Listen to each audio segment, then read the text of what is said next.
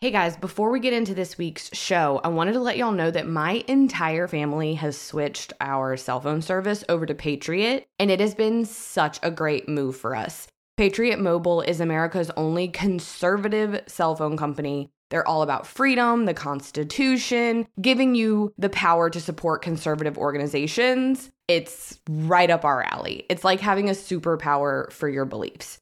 Patriot Mobile uses the same reliable networks as the big carriers, so you'll get great service wherever you go. We did not see a change in our service, and actually, it's gotten better. Their customer service is incredible. You call and you immediately get someone on the phone to help you with something. They've got plans to fit every budget from unlimited talk and text to data packed options for all your streaming needs.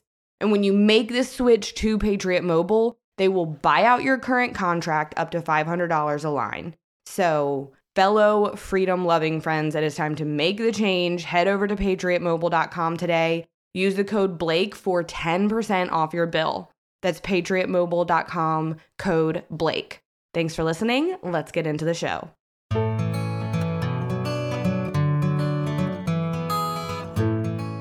Welcome back to another episode of Confessions of a Crappy Christian, a Misfit Media Network production. I am your host and resident crappy Christian, Blake, and every week I get to have the coolest conversations with incredible people about all the things most Christians are still not sure we're allowed to talk about.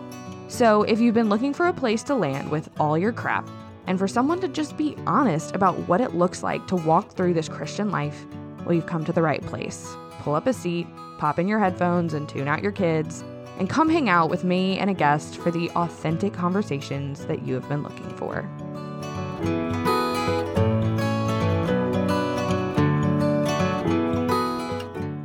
Sheila, welcome to Confessions of a Crappy Christian. Hello, I'm a crappy Christian too. welcome. All are welcome here. We're just doing our best, you know? Mm-hmm. First of all, I meant to say this before we started recording The Great Sex Rescue. Such a great book. I actually tried to get you on the show for the launch of that book, and your schedule was full already. Uh huh.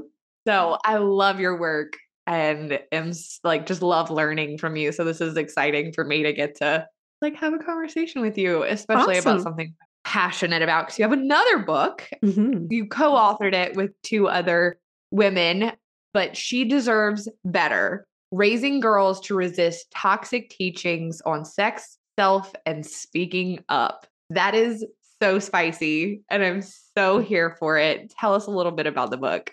Yeah, so it really grew out of the Great Sex Rescue because the Great Sex Rescue was based on our survey of 20,000 predominantly evangelical women to look at how key beliefs that are taught in the evangelical church actually end up hurting women's marital and sexual satisfaction and how we can get back to what God intended. So we wrote that. And then if you go on Amazon right now and you look at the reviews, you will see like over 2,000 people saying it was so validating, it was so freeing.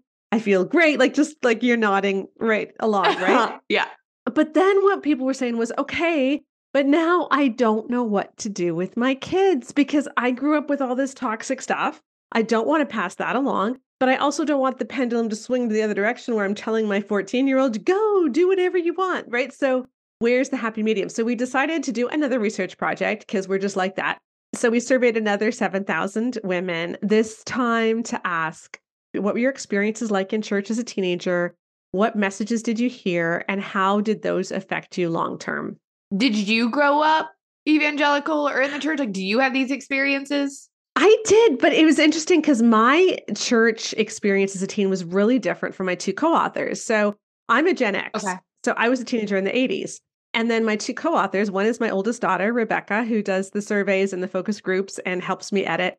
And one is Joanna Sawatsky, who does all of our stats. And both of them are millennials. And so their experience as youth group was very different from mine. Like for me, youth group was all about learning to pray and learning to share your testimony and evangelism and concern for missions. Yeah. And then all of a sudden, purity culture came in sort of mid 90s to maybe around 2015, although it's still there just with different words now. Right. and everything changed. All of a sudden, girls' faith can be defined by whether or not they're a virgin. And that's really all that matters. Yep. And it was bizarre because that was not the case in the 80s. I've never thought about how we would have had completely different experiences. Mhm. And I even I talk about purity culture in my book and I went deep down the rabbit hole of like the Southern Baptist Convention and where did true love waits come from and all of these conferences.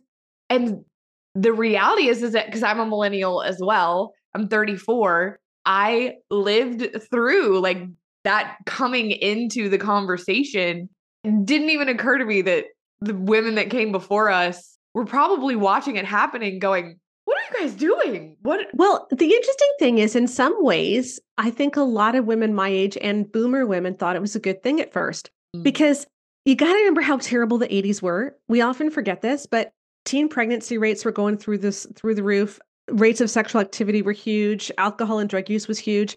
And the whole world was looking and going, holy cow, we got to do something. And so, you know, the school systems brought in huge comprehensive sex ed.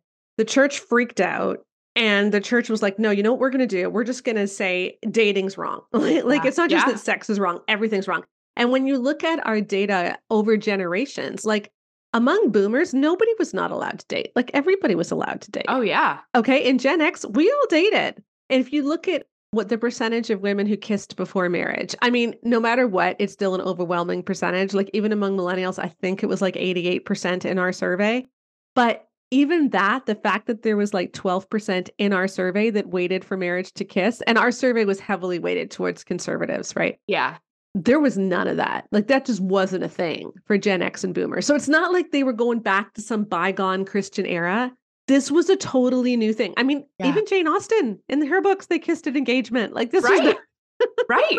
And then you've got us with we're not not kissing, we're kissing dating goodbye. Like Yeah. we're not doing any of it. I actually just had an interview come out with Austin Knoll. He's significantly younger than me. He speaks to the younger millennial generation and he's having this conversation from the male perspective and it is so fascinating because he's I mean, I think he's early 20s. So he's like fresh out of youth group era and he's talking about how much they were inundated with the belief that they could not be trusted to date. Yep. You can't trust yourself to date because you won't have any self control. Yeah.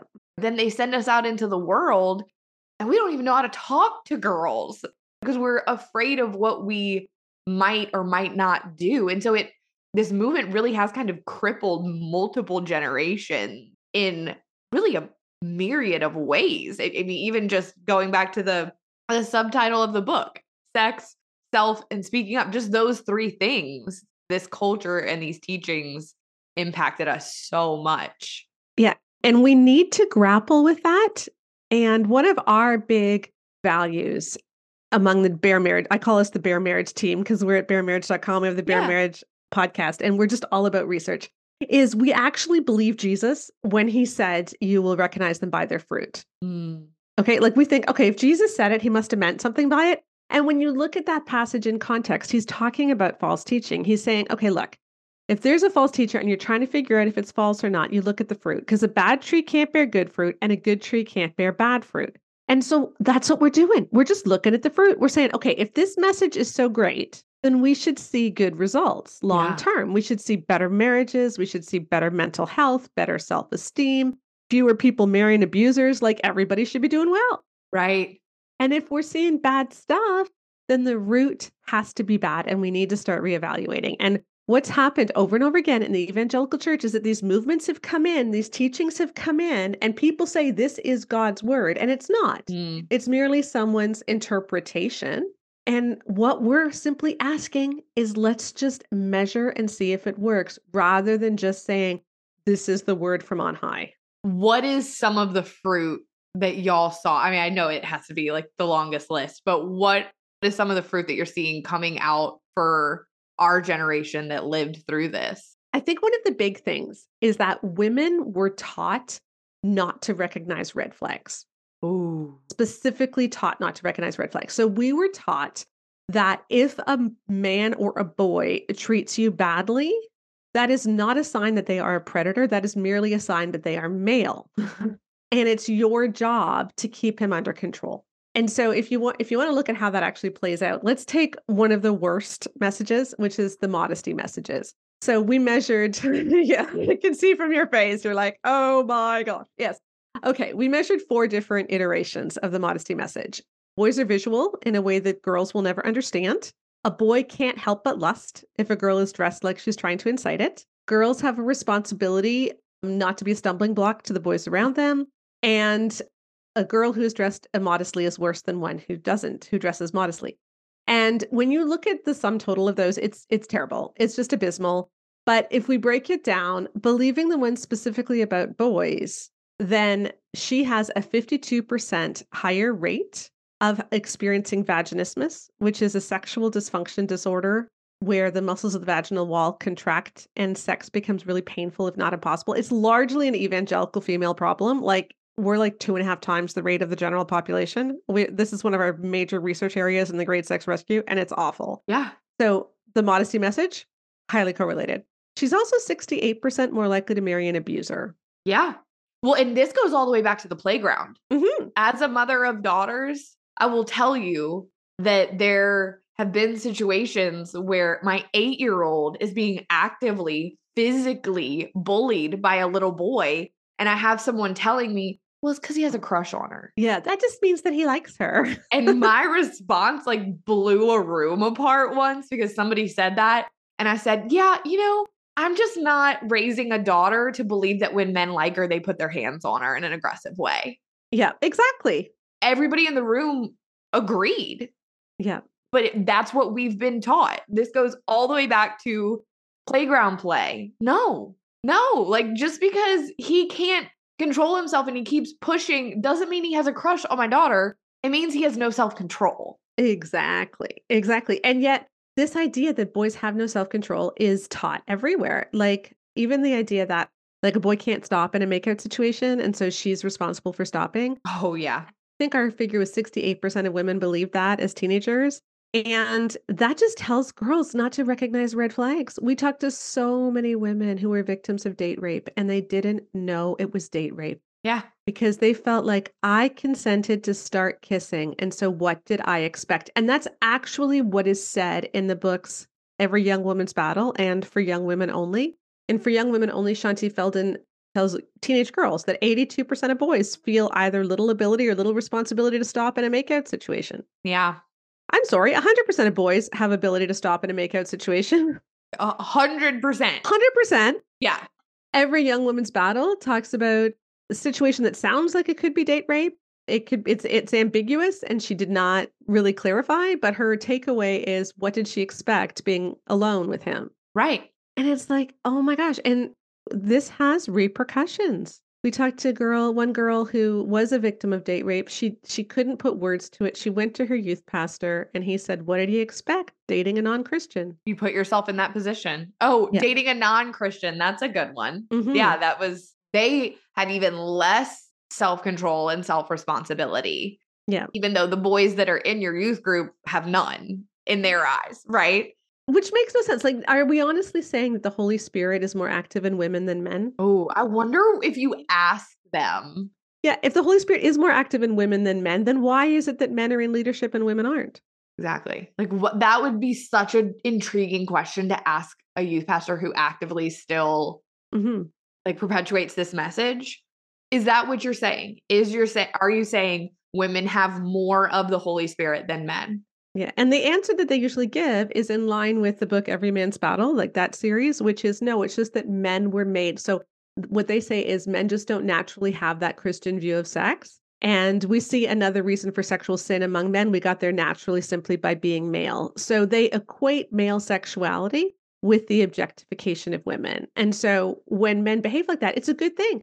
That's even how Dannah Gresh frames it. So Dannah Gresh wrote And the Bride Wore White, and she wrote Secret Keeper Girl curriculum. It was all over North America oh yeah. these conferences and conventions and she had one of the most alarming things so get ready for this one okay so there's uh, an exercise that she asks moms moms and daughters to do and it's called raise and praise so you raise your arms in the air and if your belly shows that's bad that Oh, means you're not being modest because bellies are intoxicating and she goes on to explain there's a conversation that moms are supposed to have with their daughters so moms are supposed to say, Do you remember what intoxicating means? It's like when you're drunk and you get out of control.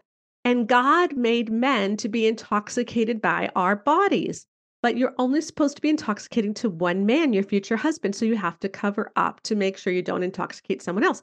So she is telling girls as young as eight that the sight of their bellies can make a grown man get out of control and that this is God ordained. I have like no words. You have you have what, a six year old daughter? I have a six and an eight year old. And an eight year old Like, let someone tell my eight year old that they're the problem. mm-hmm. I will go through you. You know what I mean? And Yeah. there's a story that I tell in the purity culture of my book about being at summer camp and wearing a one piece bathing suit with basketball shorts and a t shirt while the boys walked around shirtless Mm-hmm. and being like, in that moment in the sixth grade, being able to see the disconnect and saying, I sat down next to a camp, counselor and said, Why am I wearing three layers Mm-hmm.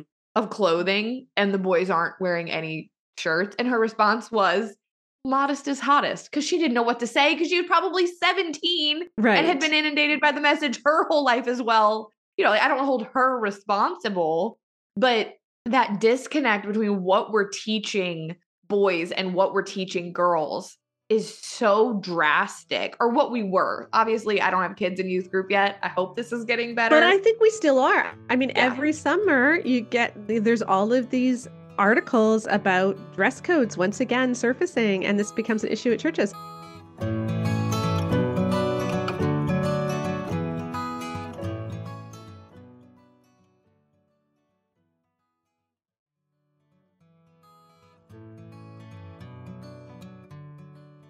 And it's so funny because the most recent meta analysis, so there's these huge meta analyses, which are huge um, academic studies where they combine as many studies as possible to come to a definitive conclusion.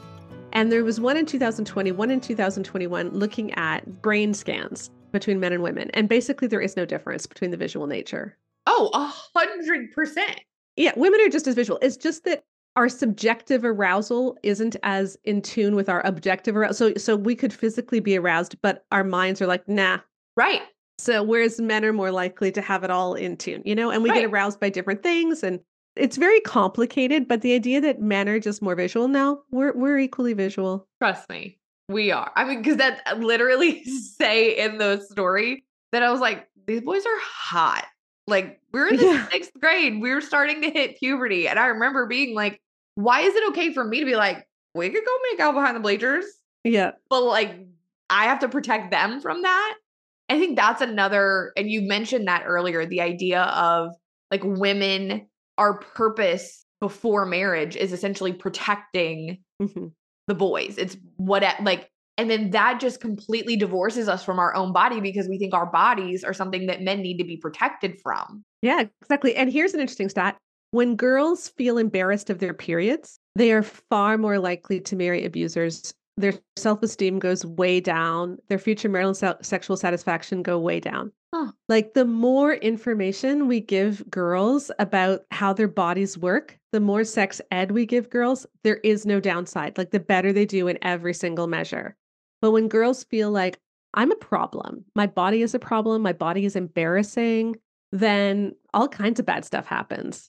Yeah. So I asked you what the like what the byproduct, the fruit that we've seen. This is I'm genuinely asking this because now I'm just so invested. What was the worst belief system that you saw come out of purity culture? I don't know if it was out of purity culture itself as like an overarching belief that's been in the church for a long time. And I think it's what allowed purity culture to even get there is this idea that we should be living boundaryless lives. Like having boundaries is a non Christian thing. So let me give you an example. When my oldest daughter and co author Rebecca Lindenbach, when she was about 15, she was at a youth group event, one of those weird ones where you're staying overnight in the church Yeah. for some reason. I don't know why youth groups do that, but whatever. And there was a guy there who was 18 and he was known to have sexually assaulted several girls at the high school. Like he was a known predator. Okay. And he was super creepy. And several of the girls were really uncomfortable. And my daughter's like a really big personality. And so she's like, I'm going to go fix this. So she goes to the youth leader and she says, We're not comfortable. This isn't okay. Because, you know, overnight they're going to be running all around the church. Like this isn't safe. And the youth leader said to her, Why are you being so judgmental? He needs to know Jesus. And he wouldn't do anything about it. And so the boys in the youth group buddied up with each girl so that a girl was never alone. so the boys looked after the girls. The youth leader did not, because doesn't she know that he needs to know Jesus? Yeah. Grace. Why aren't you giving him grace? Why aren't Yeah. you loving him as your brother in Christ? Yep. When what loving him would look like would be holding him responsible for his actions so that he doesn't do it to anybody else. Exactly. Exactly. And Jesus did not die so that your predator could be on the praise team. Like we we really need to think this differently. and that that idea of boundaries or the lack thereof or that or demonizing boundaries Mhm. goes so far beyond like the sexual elements of our lives It does. right that we're taught to just be available do whatever anybody asks us to do and so much of it i think is taught to us in those terms of grace and love Mhm. this isn't graceful of you this isn't loving of you and what i had to learn as an adult and probably later in my adulthood than i should have was i want to be able to love people well and that requires boundaries because if i don't have boundaries then i'm not loving myself well Yeah, Exactly. and that was never prioritized like the idea of loving yourself was big bad Yeah, the idea of self-esteem was bad too. right because what we were taught was something like joy, Jesus first, others second, you last. Yep. And we have a number of activities, and she deserves better. At the end of each chapter, we have activities that you can do with your kids or youth group leaders can do their youth group on how to recognize when someone's violating your boundaries. And yeah, it isn't always sexual. It's it's the kid who's texting you all the time because she's lonely, but you need to get homework done. Yep. You know, it's the boyfriend you want to break up with, but he says if you break up with me, I'll kill myself yep you know how how do kids handle this and so let's let's talk that through because these are big things that a lot of kids are dealing with. But when we're when our kids think everybody else matters more than me everything bad flows from that because jesus never said that. What jesus said was love others as you love yourself. Right. And it's like we chopped off the second half of that sentence. Hmm But do you find especially for women? well definitely because we live we're in a church where men's voices matter and women's don't. Yeah. When we're in churches where there is mostly male leadership, what that is saying is that women's opinions and voices do not matter as much. And so we met we actually measured this with a funny one. The idea that girls talk too much. So Shaunti Feldhahn said that in her book for young women only. Brio magazine from Focus on the Family was constantly talking about how boys don't like girls who talk too much. There was this narrative in the Christian church, maybe you've heard it, that women speak twice as many words a day as men. Yeah. James Dobson, I think I think his numbers were like 25,000 words a day for women and 14,000 for men or something. And then Gary Smalley changed it to 50,000 and 25,000 and then someone else did 14,000 and 7,000, whatever. But nobody ever cited a source. Right. And so when researchers actually looked into it, women and men say virtually the same number of words a day. There is no statistical difference except when there's a mixed group. So when there's both men and women, men say way more than women. It's not until the group is 80% female that women say their fair share. Right. So when we asked women, hey, do girls talk too much? Most women do, did believe that as teenagers. And when they did, they were more likely to marry abusers, self esteem went down, even more likely to do an unfair amount of housework once they were married. Wow. Like it's crazy because when you think girls talk too much, what you're saying is, my words are a problem. My thoughts are a problem. He matters more than I do. Well, in that, in my unfortunately extremely experienced belief, is the overarching theme is the too much, right? Is this, it, they gave us this huge fear that we were going to be too much of something. Mhm. It was like that target was constantly moving. So you just learned to make yourself smaller.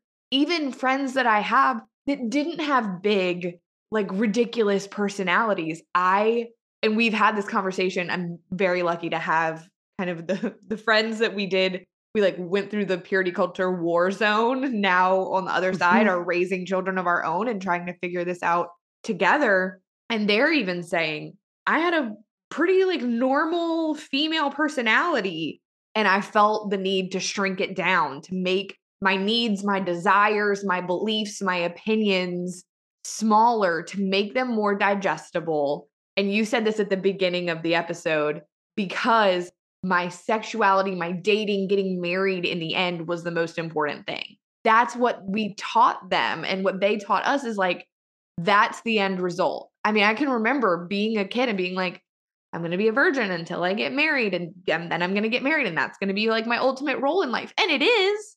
I love being a wife and I love being a mother, but I'm also so much more. And I've had to like work really hard to bring those parts of myself back after kind of shoving them down for so long.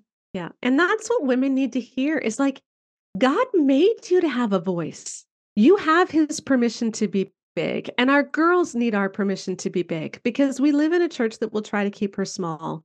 And that needs to change. Yeah. And I think it will when more and more women stop supporting churches that are trying to make us small. Yeah. What does that look like? So, moms that are listening may feel a little overwhelmed by evaluating the church or the system or the community that they're in and seeing these things, especially if we've been raised to ignore red flags, mm-hmm. like you mm-hmm. said earlier. Like, what can we be looking for? Well, this is what we're really trying to say in the book is like, first of all, the good news is that church attendance is good.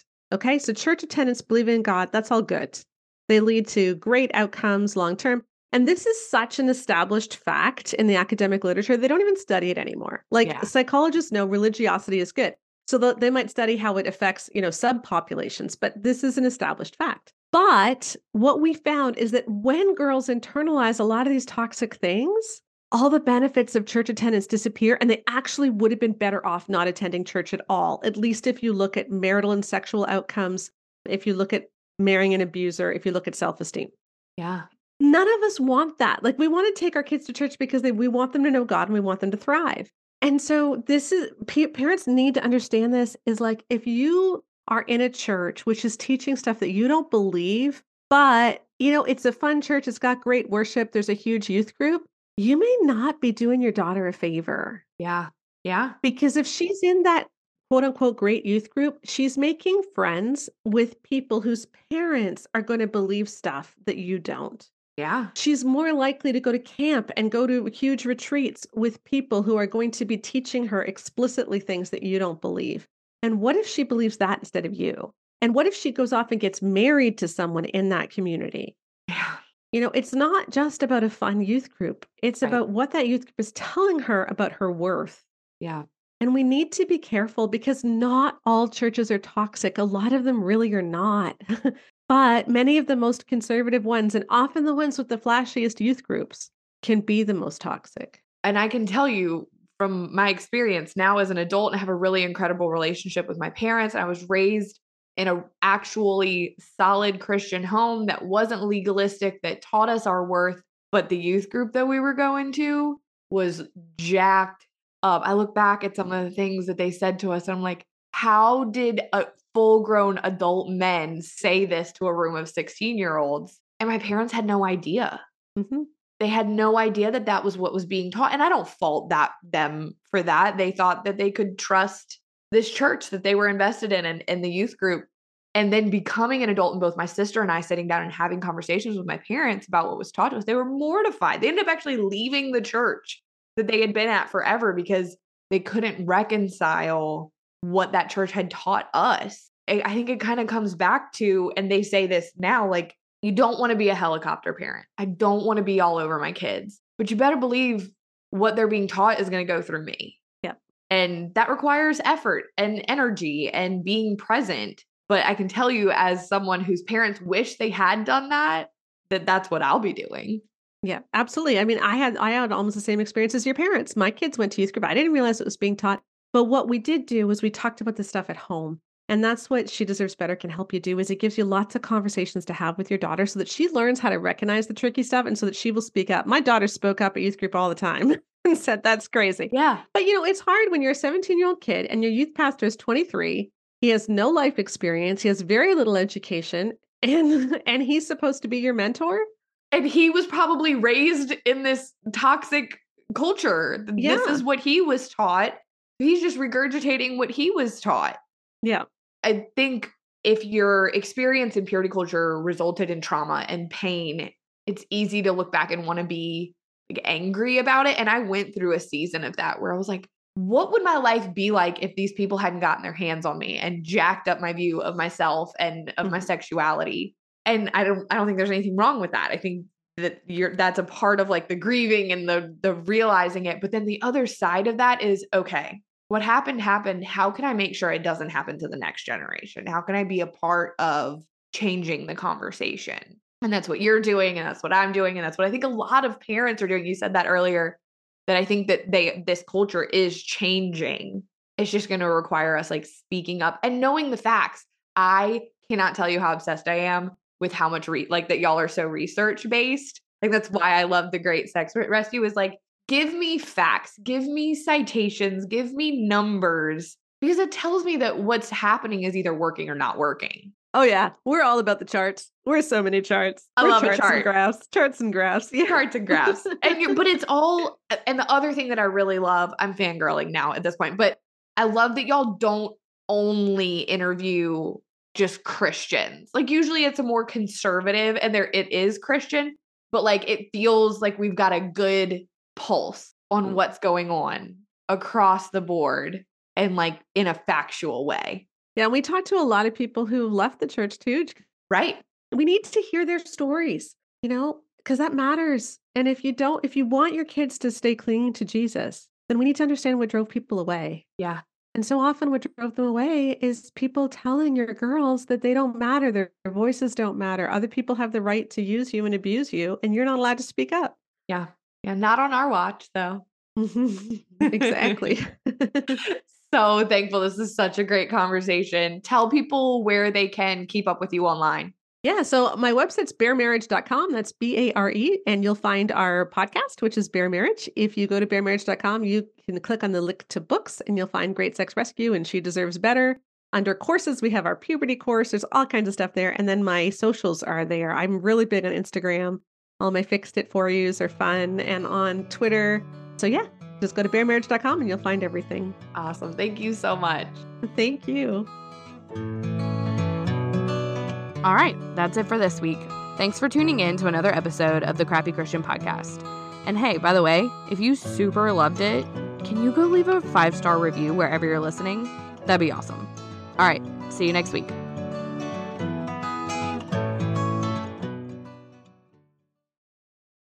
If you own a vehicle with less than 200,000 miles and have an auto warranty about to expire or no warranty coverage at all, listen up. CarShield has a low-cost month-to-month vehicle protection plan that covers more parts than ever. Visit carshield.com/audio to find out how you could pay almost nothing for covered auto repairs. Drivers who activate this vehicle protection today will also receive free roadside assistance, free towing, and car rental options at no additional cost. Get your free quote today at carshield.com/audio. That's carshield.com/audio.